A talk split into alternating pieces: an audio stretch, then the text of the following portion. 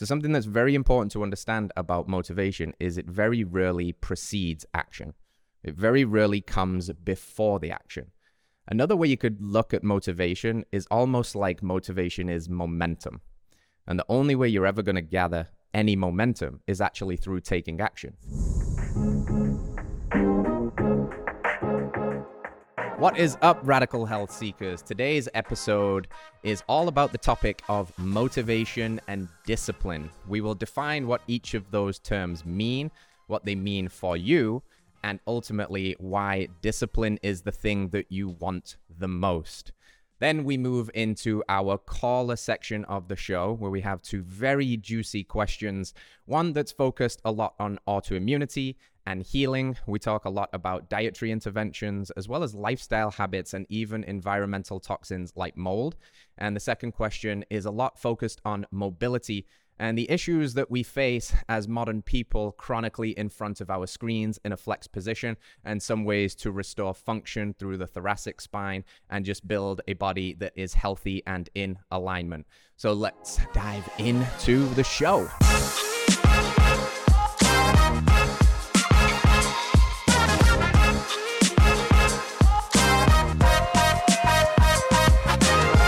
Hello, friends, and welcome back to the show. Today, we're discussing one of my favorite topics, which is all about the differences between discipline and motivation. In previous episodes, we've covered a lot about mindset and how making change is difficult. And this is a really great extension of that because now to become the kind of person that you get to be is going to require that you become the disciplined person. Now, I think a lot of people confuse this for constantly being motivated. And I want to highlight some differences between that because the truth is, Sometimes you're not going to be motivated, and that's okay because you're a human. But I think when people look at highly, uh, people that are getting a lot done, they're, they're exercising all the time, they're healthy, they get so much done, they kind of have this belief that those people just must be constantly motivated. And actually, if you study a lot of these high performing types, you'll realize they're not always motivated. They are something else. And that something else is discipline. So let's first just define these terms so we can separate them and then discuss how they show up in our lives, how to generate more of them, and ultimately how to become the disciplined person, which is kind of the key that unlocks your future self. So I would say that motivation is doing what you want to do when you want to do it, which is wonderful. If you have that, use it. It's like rocket fuel. It's lightning in a bottle. And if you can capture that, I think you should use it. And you'll remember times in your life where you were particularly motivated for whatever reason. Maybe you watched a, a really empowering YouTube video and it just gave you that kick up the butt that you needed to go and get something done that you wanted to do. But this is where the distinction happens. What happens to you when you know you want to do something, but you don't want to do it? And motivation is ghosting you, right? It's not a very reliable friend because when the going gets tough, and life is stressful, which it is for a lot of us, a lot of the time you're not going to feel like doing it anymore. You're going to want to hit snooze, you're tired, you're overstressed, you're overworked, and that motivation is going to fall away. Now, if you believe that you need to be motivated to take action, then what happens when motivation ghosts you? You probably don't show up, you probably don't do what you know you want to do to become who you want to be. So, this is where discipline enters the fray. If motivation is doing what you want to do when you want to do it, discipline is doing what you need to do, even when you don't want to do it. And it's a big distinction, right? Discipline is being able to do the thing that you know your higher self does, the most evolved version of you does, the best version of you does, even when you don't want to do it. Because the truth is, a lot of the time, you're not going to want to do it. A lot of the time, you're going to have very valid excuses. You're going to be tired. You're going to want to choose the instant gratification or the mouth pleasure. And that's where the disciplined version of you needs to step into the frame, right? Because the the the, the disciplined version of you is going to beat the most motivated version of you every single time because motivation is a feeling. Right? If motivation is a feeling, it means it's fleeting. It comes and it goes, and that's just the natural consequence of being a human. But discipline is a character trait. a character trait we can work on and we can develop. We can kind of bake it into the cake of who we are by going about taking action and gathering an undeniable stack of proof that we are the kind of person that we say we are through action, through reps, and allowing that action and those reps to f- kind of form ourselves into this newer, disciplined version of ourselves. So, if motivation is being at the mercy of how you feel, discipline is your ability to delay gratification a little bit. And I think that's really important. Delaying gratification or your ability to delay gratification is going to be directly proportional to your levels of success. Right? If you can only delay gratification for a couple of hours, you're probably not going to be that successful. If you can delay gratification for a couple of days, you're going to be more so, a couple of weeks, even more so. And you can see how that stretches out into time. If you're the kind of person that can delay gratification for weeks and months on end and take action, even when you don't want to do it, you're going to have a lot more success because, again, change is hard. You have to fight through this resistance in this lower self. And the only way you're really going to do that is through disciplined, right action. And this is where it gets really interesting because I started by saying motivation is a feeling and it's not always going to be there. But the trick here is that by being the disciplined person and showing up and taking action even when you don't want to do it, you generate secondary motivation through action. So, something that's very important to understand about motivation is it very rarely precedes action. It very rarely comes before the action. Another way you could look at motivation is almost like motivation is momentum. And the only way you're ever going to gather any momentum is actually through taking action. And that's why motivation is unlikely to find you before the action. Again, a reminder that if you're waiting for motivation to take action, you're probably doing it in the reverse order. If you want to feel motivated, you want to take more action right? How are you going to take more action? By becoming the disciplined person, by by thinking about what the most disciplined version of you does and doing that thing. Now you take action, you start to feel motivated because you did the thing. You get to give yourself that little pat on the back. And you can now capture yourself in this upward spiral of motivation. Because guess what? When you start to become the disciplined person, you start to do the disciplined acts, you start to delay gratification a little bit and do the thing that you know your higher self needs to do, even when you don't want to do it, you start to see results. And results are incredibly empowering. Results give you motivation. When you look at yourself in the mirror and you start to see changes in your body composition, when you start to feel changes in your energy and your mood, and you, you get a more positive outlook on life, that is intrinsically motivating. And that now is wonderful because you've got this combination of gaining momentum, aka gaining motivation, whilst building it on the bedrock of discipline, which is really good because that means if the motivation does fall away, because maybe life throws you a curveball, as it sometimes does, that it doesn't mean all your results are going to go with it because you built it on the foundation of discipline. And that's always going to be the thing you can fall back on. Discipline is a rock solid foundation to build from. And motivation is this thing that you stack on top of it through taking action that's basically the rocket fuel that supercharges your change. So, when we think of discipline, if you're in this online space or you've consumed a lot of content, you might be familiar with a guy called Jocko Willink. He's very famous in the discipline space, and he's got a famous tagline that goes, Discipline equals freedom. And I love that tagline, but for some, I think it's a little bit confusing because discipline feels to a lot of people constrictive, I think. And I've just talked about delaying gratification and hard work and doing the thing you don't want to do um, and, and, and pushing. And to a lot of people, that again, it feels very constrictive. It feels, well, that doesn't sound like much fun. But let's think about it a little differently for a minute. Discipline isn't deprivation. Discipline is freedom because it's the only way that you're going to become the person that you dream of being. That's it, the end. You're not going to get there without discipline. And the freedom that is afforded to you by being that version of you, your healthiest, most radically vibrant self, is, is dependent on your ability to be disciplined. So you could look at discipline through the lens of disempowerment and like, oh, it sounds so so much fun to delay gratification.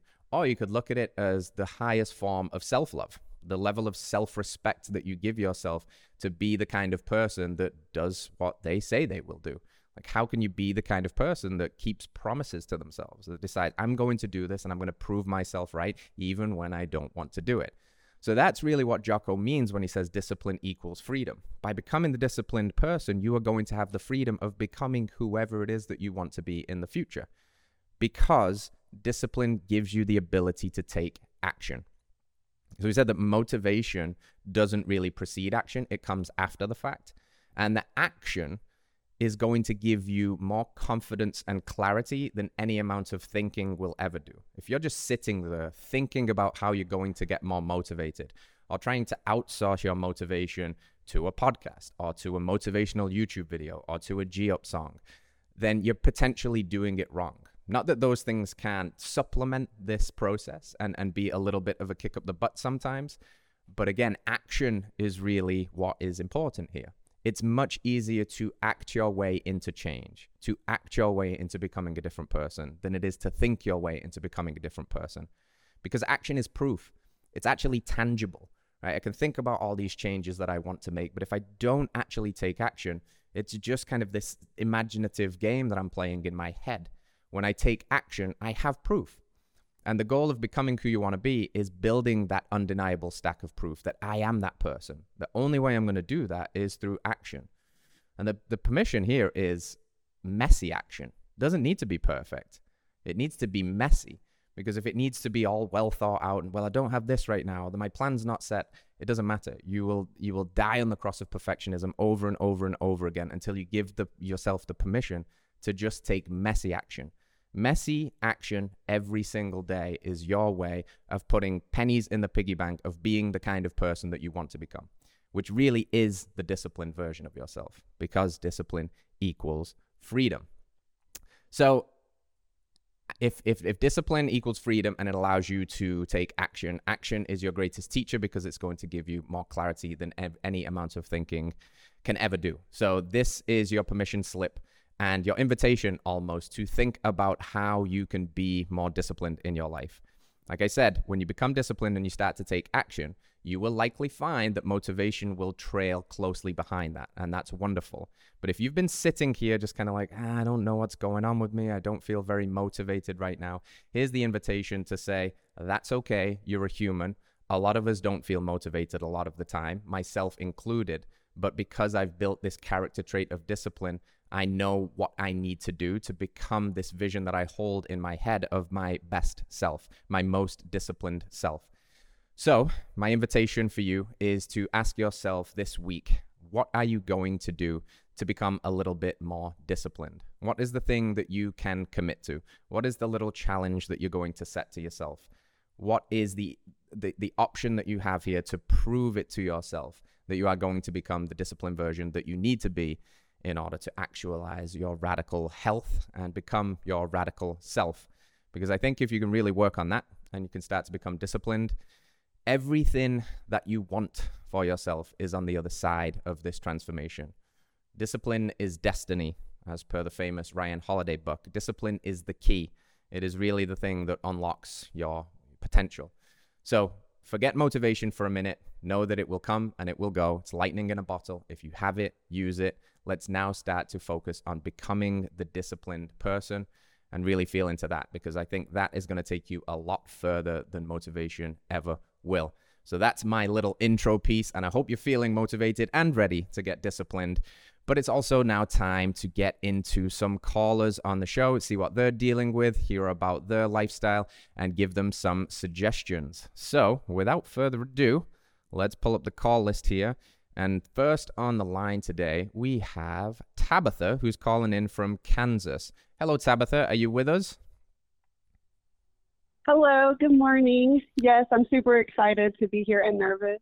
oh, don't be nervous. Don't be nervous. It's good to have you. Good morning to you. Let us hear a little bit about your question. Uh, I'm, I'm, I'm interested in this one. So give us the details.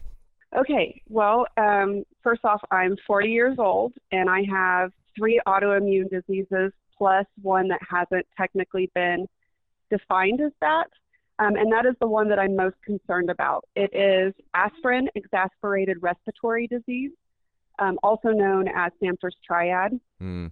I've had two sinus surgeries uh, to get rid of nasal polyps, and I've been on prednisone more times than I can count. Mm.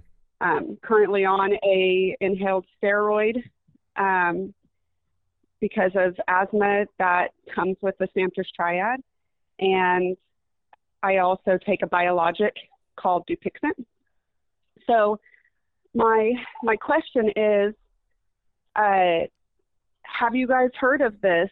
And is there hope for me? I hear a lot of good stories about people going into remission on with their autoimmune diseases, but because this one isn't classified as an autoimmune Right. condition, I worry that I'm not going to have success. I've been a carnivore for about five months, Mhm. and then uh, about a month ago, I switched to an animal based diet.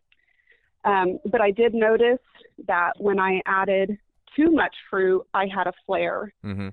um, with my Sjogren's, and that like arthritic um, problems and stuff like that. Anyways, sorry. Uh, so my question is: Is there something I can do to help me get off of all the steroids and the biologic? Yeah, thank you, Tabitha. Yes, there's always hope. We have to have that, right? If we don't have hope, we have nothing. And I love the direction that you're taking this. So I would really focus here in the early steps of our pyramid steps one, steps two, and steps three. It's going to be a lot about let's explore this topic here of organs. Um, in particular, I'm, I'm, I'm interested to talk to you about potentially including histamine and immune for some DAO enzyme support through the kidney. Uh, I'm also very curious about a little bit more in depth background on your diet and the elimination of processed food. Sounds like you've been on this journey for about five months and you know, it can be a long time to heal sometimes. But also curious about your habits and the mindset and the stress that comes with all of this. So let's let's kind of start at the beginning here. Step one of our radical health pyramid is to start eating nature's most bioavailable multivitamins, as we call them, uh, in the form of organs. Are you currently doing anything like that, being in the carnivore space and now the animal based space? Have you included these in your diet? Have you noticed anything? What's going on in, in, in that area? Yeah, actually, I already take histamine and immune. Okay. Um, I also take lifeblood. Um, my goodness, I take I take like five or six Yeah. of Heart and Soil supplements every day, though I half dose them because um, I'm a small person. I'm Yeah. five foot and I weigh 140 pounds. Uh, but I started those about a month ago, Cool. and yeah, so yes, I do include organs. Okay, excellent. The the background before transitioning to carnivore and then into animal based. You said you're 40 years old. Um, was the diet before that pretty much like the standard Western diet? Lots of you know gluten containing grains, lots of processed food and seed oils, all of that fun stuff. What uh, what's the background there and, and the story? And I'm guessing the motivation for cleaning this up is is the autoimmune conditions you're dealing with. But I'm curious about what was going on in the diet and lifestyle before this transition. Well, uh, probably about five years ago, I actually started the autoimmune protocol diet. Um, I did that for a really long time, and I got a little bit of success from it, but not as much as I thought I would. Mm-hmm. And so, um, a year ago, or a little over a year ago, I came across carnivore, and I Mhm. did that on and off.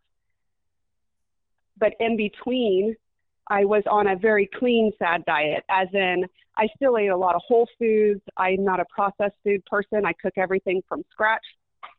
Um, but I just was still consuming probably too much carbohydrates in the ways of pasta and homemade bread. Mm-hmm. Mm-hmm. So lots of gluten, yes. Um, but then I finally transitioned to 100% carnivore, eating only grass fed, grass finished uh, beef and uh, pastured pork and pastured eggs. I can't do dairy, even raw dairy bothers me. Mm. Um, and so I did that, but found out I have a histamine reaction Yeah. to anything aged. I can't do bone broth. I can't do stews, those kinds of things.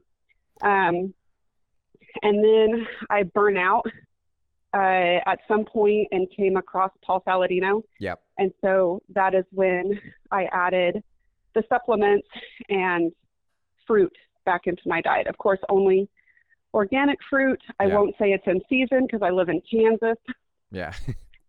but yes. Okay, awesome. Yeah, I was definitely picking up on this histamine thing with with your background and hearing about your issues with milk and aged foods and things like that. So again, I think that um, the diamine oxidase, the DAO in in kidney, is very powerful here. But I'm also curious potentially about your environment too. Um, you, you know, you mentioned that there was probably a little more, um, you know, gluten-containing grains than is ideal in the diet because we would say they're not ideal at all. And a lot of these autoimmune conditions seem to rise up from the inflamed, leaky gut, right? We know that gluten can permeate the gut. It can cause a hyperactive immune system. And with enough time, that can exhaust the immune system to the point where the body is so confused that it's otherwise attacking healthy cells and causing these, these interesting issues. So I'm very glad that you've got that out of your diet it doesn't mean that just because we've removed it for five months that everything is magically going to fix itself but it's certainly you know a time a time um, approach here to really shoring up the gut healing the gut fixing those tight junctions and repopulating the microbiome. But the histamine stuff is interesting even with the over overdoing the fruits right? The citrus fruits if you overdo them can have a histamine reaction too. So something clearly is going on here and i'm, I'm kind of curious because it sounds like you're moving very much in the right direction. Um, i'm curious about a couple more things I want to dive into with you. And first up uh, is environment. I'm wondering about potential environmental toxins here. I'm thinking about your living environment. Potentially, what you see um, creeping up in in a lot of people is lingering mold issues in the homes, maybe that are causing these uh, autoimmune-like conditions and histamine-style reactions but also environmental toxins in the shape of what we put on our skin, what we shower with, all of that stuff. So, have you given much thought to your environment and how clean that is and the elimination protocols that are assigned there? What's going on in that realm? This is one area I'm super excited about. I am a crunchy person. Mm. So, the last 20 years of my life, I have used clean everything.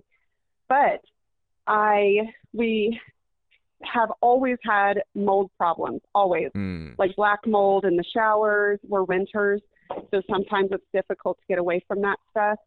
But we recently moved to a new place, and as far as I can tell, I haven't seen a lick of mold. Yeah. But we use medical grade air purifiers. Good. Um, in the bedroom and in the living room, and then we have like three more air purifiers throughout the house. Okay. Um, I for sure have CIRS. I, yeah. I have no doubt that I also have CIRS. But yeah, so I don't wash myself at all. We use a purifier on our shower. Good. I don't use any type of soap on my body or my hair or my face. Um, and I haven't for about a month actually. Yeah. And I'm super surprised at how clean my hair is and how I have no acne now. Mm, wonderful. And because even with a clean diet, I was still having acne issues. But yeah. once I stopped washing, it's completely gone. So yes, I, I'm trying really hard to make steps in that direction to get rid of any um, toxins that could be playing a role. Okay, good. I'm very glad to hear you got out of that mold environment. That's when I started digging into this and hearing how much you're doing right. I was very curious about that because it's often those hidden things that we can't quite see that are things that can be tripping us up. And mold seems to be a growing problem. Um, it can cause mast cell activation syndrome, um, which can manifest very similarly to these autoimmune conditions that you're feeling, especially issues related to histamine, the stuffy noses, etc. Now, this one could be the case of you didn't. When did you say that move was? It wasn't that long ago, correct?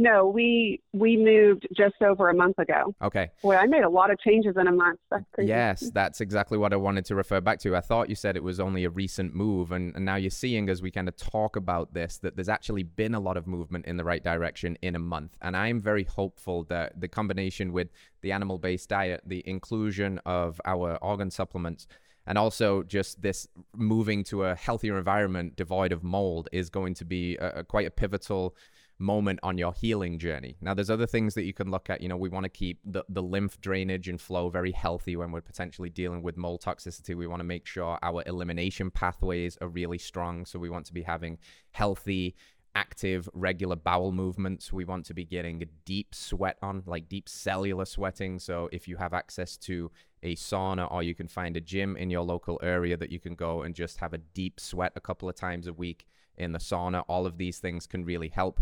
You can even look into binders. But I think, you know, the, the, the last little piece I want to investigate with you today is the potential mindset and stress piece to this. Because you said when we started to talk, you know, is there any hope for somebody like me? And I think sometimes it can feel like a lot and it can feel like a dead end.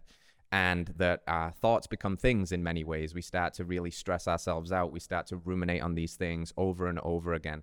So we're big here on healthy habits too, and what we do to kind of regulate and you know play and decompress and manage stress and uh, you know work on our inner landscapes. What are you doing, if anything, in those areas to effectively keep stress in check, get outside, get fresh air, get sunlight? Is there anything that you're doing there? And I, I just want to open up that conversation with you as well. Yeah, of course. Um, I make sleep a, a, priority. I have uh, severe insomnia. Mm. So um, I have to allow myself 10 hours at least in bed to get the eight hours of sleep. Mm-hmm. So that's my primary focus. And then I use an app to see when the vitamin D levels outside are good, good and I go and lay out in the sun. um, as declothed as possible. I'm a stay at home mom. Yeah. I meditate. I go to the Y. Um, and I don't work out. I walk for yeah. two hours a day. And I spend about 15 minutes in the dry sauna Beautiful. every day also. Um, and I'm a spiritual person yeah. and I love God. And so I feel like I am at least trying yeah to be a positive person absolutely i, I want to just take a minute to celebrate your strength tabitha because yeah it, it, it's a lot. It's a lot to hold and it can feel um it can feel a little hopeless at times when you're doing all of the right things. And i'm sitting here and just going check check check. Yep tabitha's done her homework and still seeing that the the healing is is maybe longer than we would like it to be but not losing sight of the fact that you know you are making strides you are moving forward. And if you have that, you know, deep relationship and trust um, that as long as you stay on this path, healing is inevitable for you and you don't write yourself off. I, I, do believe that. I believe that healing is inevitable for you. I think you're right in the right spot. And I think that a, a big piece of this is your new, cleaner environment and getting out of the of the the moldy environment. These other practices that you're layering in now, being more mindful of your sun exposure, your sleep, your sauna, your detoxing, movement, keeping stress in check. You're checking the boxes. Um, I want to just make sure you know that it's you're not an island you know there's a lot of people that kind of got sick because our culture is kind of set up to make us sick unfortunately. And it takes a lot of discipline on the topic of today's conversation to be the kind of person that can take the power back you know and to reclaim the radical health. And i think you're doing everything that is available to you. I would like to make sure we follow up and get you another bottle of histamine and immune. I think that is the one that instead of titrating that dose, go a full dose on that one to see how you respond to it with the increased thymus and kidney. It's really supportive of this. And keep doubling down on those practices because it sounds like you're doing everything right and hearing that you know you're just a month removed from that you're seeing issues clear up on the skin is a big indication that things are moving in the right direction so thank you for sharing that with us today tabitha thank you for you know continually uh, being a truth seeker and a radical health seeker we appreciate you calling into the show thank you very much all right. Next on the phone today, we have Zach from Texas. He's a local. What's going on, Zach? Yeah. Um, so I'm uh, dealing with this issue that I've had for maybe a couple of years now, and it's not like a everyday thing, but um, basically, I think I'm in need of some uh, increased mobility, possibly in my rib cage or my thoracic spine. Mm. And I just wanted to kind of pick your brain about maybe some mobility techniques. But let me explain like what happened. So, um, yeah, like occasionally that usually happens kind of like after lifting weights. That's kind of what I do almost every day. Okay. I'll just do some like weight training, and you know, every once in a while, maybe every like two weeks or so, like I'll just have a good workout, but then like in the middle of the workout, um, I'll just notice that maybe my rib cage kind of like locks up to where I can't take a deep breath, mm. and it's it's either my rib cage or my thoracic spine, and then that it's sort of like a reaction that lasts for like a day or a day and a half. Yeah. And I've been trying like different different things like just you know twists and like um, I don't know uh, stretches in my rib cage. Yeah. Uh, combined with like breathing techniques, and then I even bought this like product that you can lay on that is supposed to help increase uh, you know mobility. It's sort of like a, a so right, but it's for your rib cage. Gotcha. Yeah. Um, but anyway, I just I just wondered if you had any uh, thoughts on that. Um, I'm I'm you know following an animal based diet. I have been for a really long time, and like I said, I work out frequently. I, pri- I prioritize my sleep, and um, yeah, I think I'm on top of most things. Cool. Yeah. Thanks for sharing that, Zach. This this one seems to me more of a question about lifestyle potentially. I, I, I believe that life is practice and we are very adaptable. So the, the one area I want to uh, explore with you here before even what are we doing to lift weights and some solutions is what are you practicing? And what I mean by that is what are you doing at work and how are you sitting? And are you spending long times in this, you know, more kyphotic posture, which is very common today? Think about, you know, humans are, are basically constantly flexed and rounded. We're constantly eating in this position, social mediaing in this position, working on our computers, uh, driving. Everything is this very flexed, rounded spine through the thoracic, kind of head tilted forward. You've probably heard it called text neck. So, is it, does that ring any bells? Are you spending a lot of time sitting, a lot of time hunched over a computer? How does that sit with you? Yeah, definitely. So, yeah, I work on my computer pretty much all day. Yeah. Uh, you know, five days a week. And um, I have a standing desk both at my office cool. and at home. Yeah. And I try to stand as much as I can, but I also understand it's not great to stand all day at your desk. So I'll sit down and, um, you know, up until recently, I've, I've been sitting at like a stool that has like absolutely no back support. So I, I Yeah. tend to lean onto my elbow. So it's really not the best posture. Okay. Yeah. Um, I do I do have like an elevated monitor, like both at home and in the office, so it's like I'm not looking down. yes. Um, because like that's the other thing. Like my my I will you know every once in a while kind of like you know quote unquote throw at my back, and it's like in the right in the center of my back. Yeah. Um, and I noticed that like it, that happens a lot less frequently now that I have like an elevated monitor. Good. Um, but still, I know my my um, posture is not the best. And like I I bought a chair at home that has some back support, but it actually only goes to like mid back. And I I noticed myself like in the mirror, like my uh, I still kind of have to lean my head forward in order to kind of like be balanced in the chair. Or, I mean, I'll even just do the same thing that I was doing before with the stool, where I'm leaning like onto my arms on Yeah. the desk. Yeah. So yeah, I probably have to figure something out. Do you think like a like a gamer chair would be better, or do I just need to like build my endurance so I can stand all day? What, what are your thoughts? Yes, I, I, like where your head's going with this, and I, I like that you recognize that just going from seated sitting to standing desk is an improvement, but stillness is still stillness. And I think we need to now move into more of a phase of proactively resolving this instead of reactively managing it. Sounds like right now you're doing so you're being proactive in a sense of thinking about these postural issues at work and moving in the right direction. I think having as diverse of a movement language as you possibly can. So something I noticed, and I've had some issues with thoracic spine mobility, as pretty much everybody listening will probably experience at some point in their life because of these kind of modern lifestyle factors that we're thinking about, is mixing up my movement repertoire whilst I'm working as much as possible. So spending a little bit of time seated with a back support, spending some time without the back support, standing up, sitting on a Bosu ball, so you're engaging your core, uh, going down onto the ground and sitting in a straddle or a hip 90-90 position. And my favorite for um, the thoracic spine tightness that you're experiencing is actually going into a, a belly lying down, where you're kind of positioned on your elbows with uh, extension through the thoracic spine.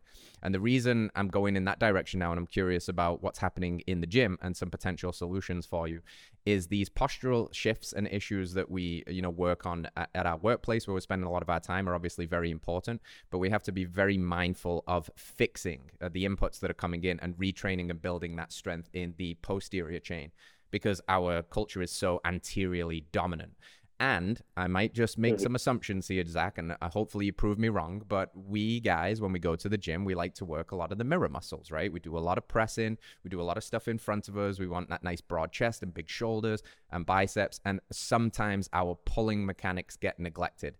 Um, there's a lot of famous strength coaches that say we should be pulling four times as much as we are pressing. And in my experience, most people are at best balanced between pushing and pulling, but usually they're more push dominant.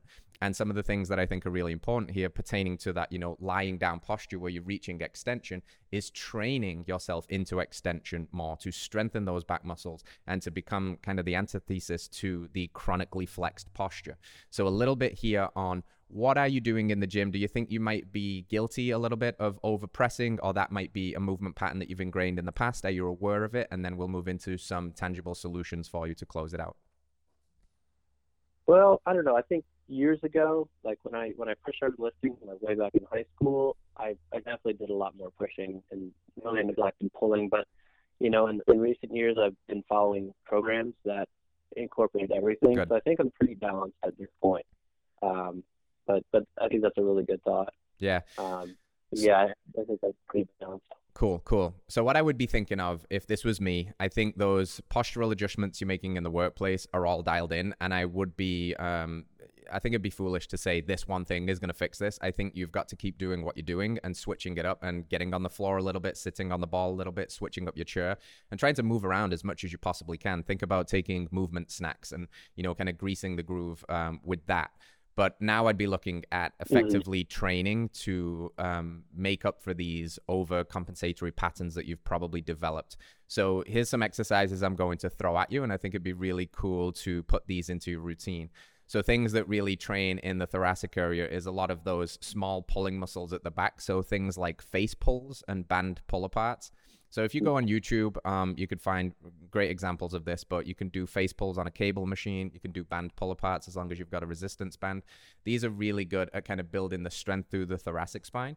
And I would be spending a lot of time in the yoga style posture of the upward dog, you know, really trying to get into extension. Mm-hmm. And when you turn the upward dog and come down onto the elbows, it's kind of like a prone cobra what you would do with that prone cobra yeah. is you you spend it as a, almost like an archetypal rest posture where you can actually work and send emails from this position but also use it as a strength training exercise too where you're in that position where you're in kind of your up dog resting on your elbows and then you pull the elbows and the hands away and you are just you're going to feel so much firing in that thoracic spine area because they're the muscles that are really working hard now to keep your posture up and stretch you out.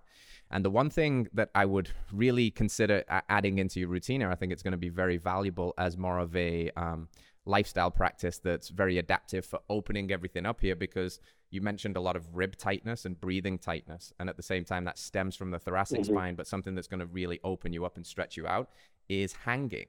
I think a hanging protocol, which is just very passive, you're not thinking about doing pull ups or anything like that, but jumping on the bar every day and trying to accumulatively build time under tension and allowing gravity and the, the, the, you know the, the the consequence of time under tension to take the adaptations there to lengthen the spine to open the rib cage to decompress the thoracic spine because evolutionarily speaking, we're brachiating creatures. We had a lot of time with our hands overhead and hanging, and now we spend a lot of time very flexed.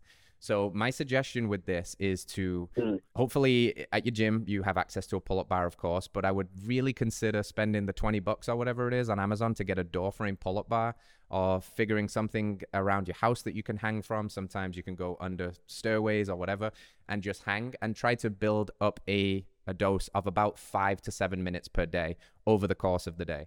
Now, that might mean you are hanging for 20 second intervals, X amount of times a day to work up to about five minutes. And what you'll see here is there's going to be some nice uh, surprise free gains along the way because your grip strength are going to improve and, and it's going to feel really good. And then maybe you can hang for a minute at a time and you can do that five times a day. I have a sneaky suspicion that this will really help with giving you the health, strength, and alignment through the thoracic spine and opening the shoulder girdle, which is so connected to the thoracic spine. That's really going to open you up. So, just a couple of suggestions on some exercises that I personally have thrown into my routine and have helped a lot with the T spine stuff. Um, but also the hanging, I think, is very uh, it's just a very powerful low hanging fruit behavior that's going to translate very much so to free gains in the gym as well as fixing this posture and hopefully getting you to a point where you don't need to throw your back out anymore and, and have these surprises in your movement. So, how does that sound, Zach? That's awesome. Thank you so much. That's that's a really great idea. I've got a pull up bar at home, and there you obviously go. at my gym I've got access to all that. So that's that's really great. So, awesome. Cool, Zach. Yeah. Thank you for calling thank in, man. suggestion. Yes, you got it. Yeah, thank you. Follow up with our team and let us know how you're going, man. I hope we get that that back feeling nice and juicy. So thank you for calling in, uh, Zach and Tabitha. That's it for our callers today, and that's it for the show. We're wrapping up. Um, just a quick little recap and summary. We started the show talking about discipline and motivation. Motivation is doing what you want to do when you want to do it. Discipline is doing what you know you need to do, even when you don't want to do it. And discipline is your destiny. Discipline is the key that unlocks all of this. All right. So that's the invitation again to close this out. Take a moment after this podcast finished to think about what am I going to do to become the disciplined per- version of myself, the disciplined version that I need to be in order to become my radically healthy self. Commit to something do it for a week, just do it for a few days, do it for a month, whatever it is, and know that you're setting yourself up for a future success by gathering that undeniable stack of proof that you are the person that you say you are through messy, messy action. So go be disciplined, friends. Watch how that transforms itself into motivation. Remember, we need you on the show, so feel free to hit all of our links, like and subscribe, all of that fun stuff. Thank you for being with us. We'll see you next time. Peace out.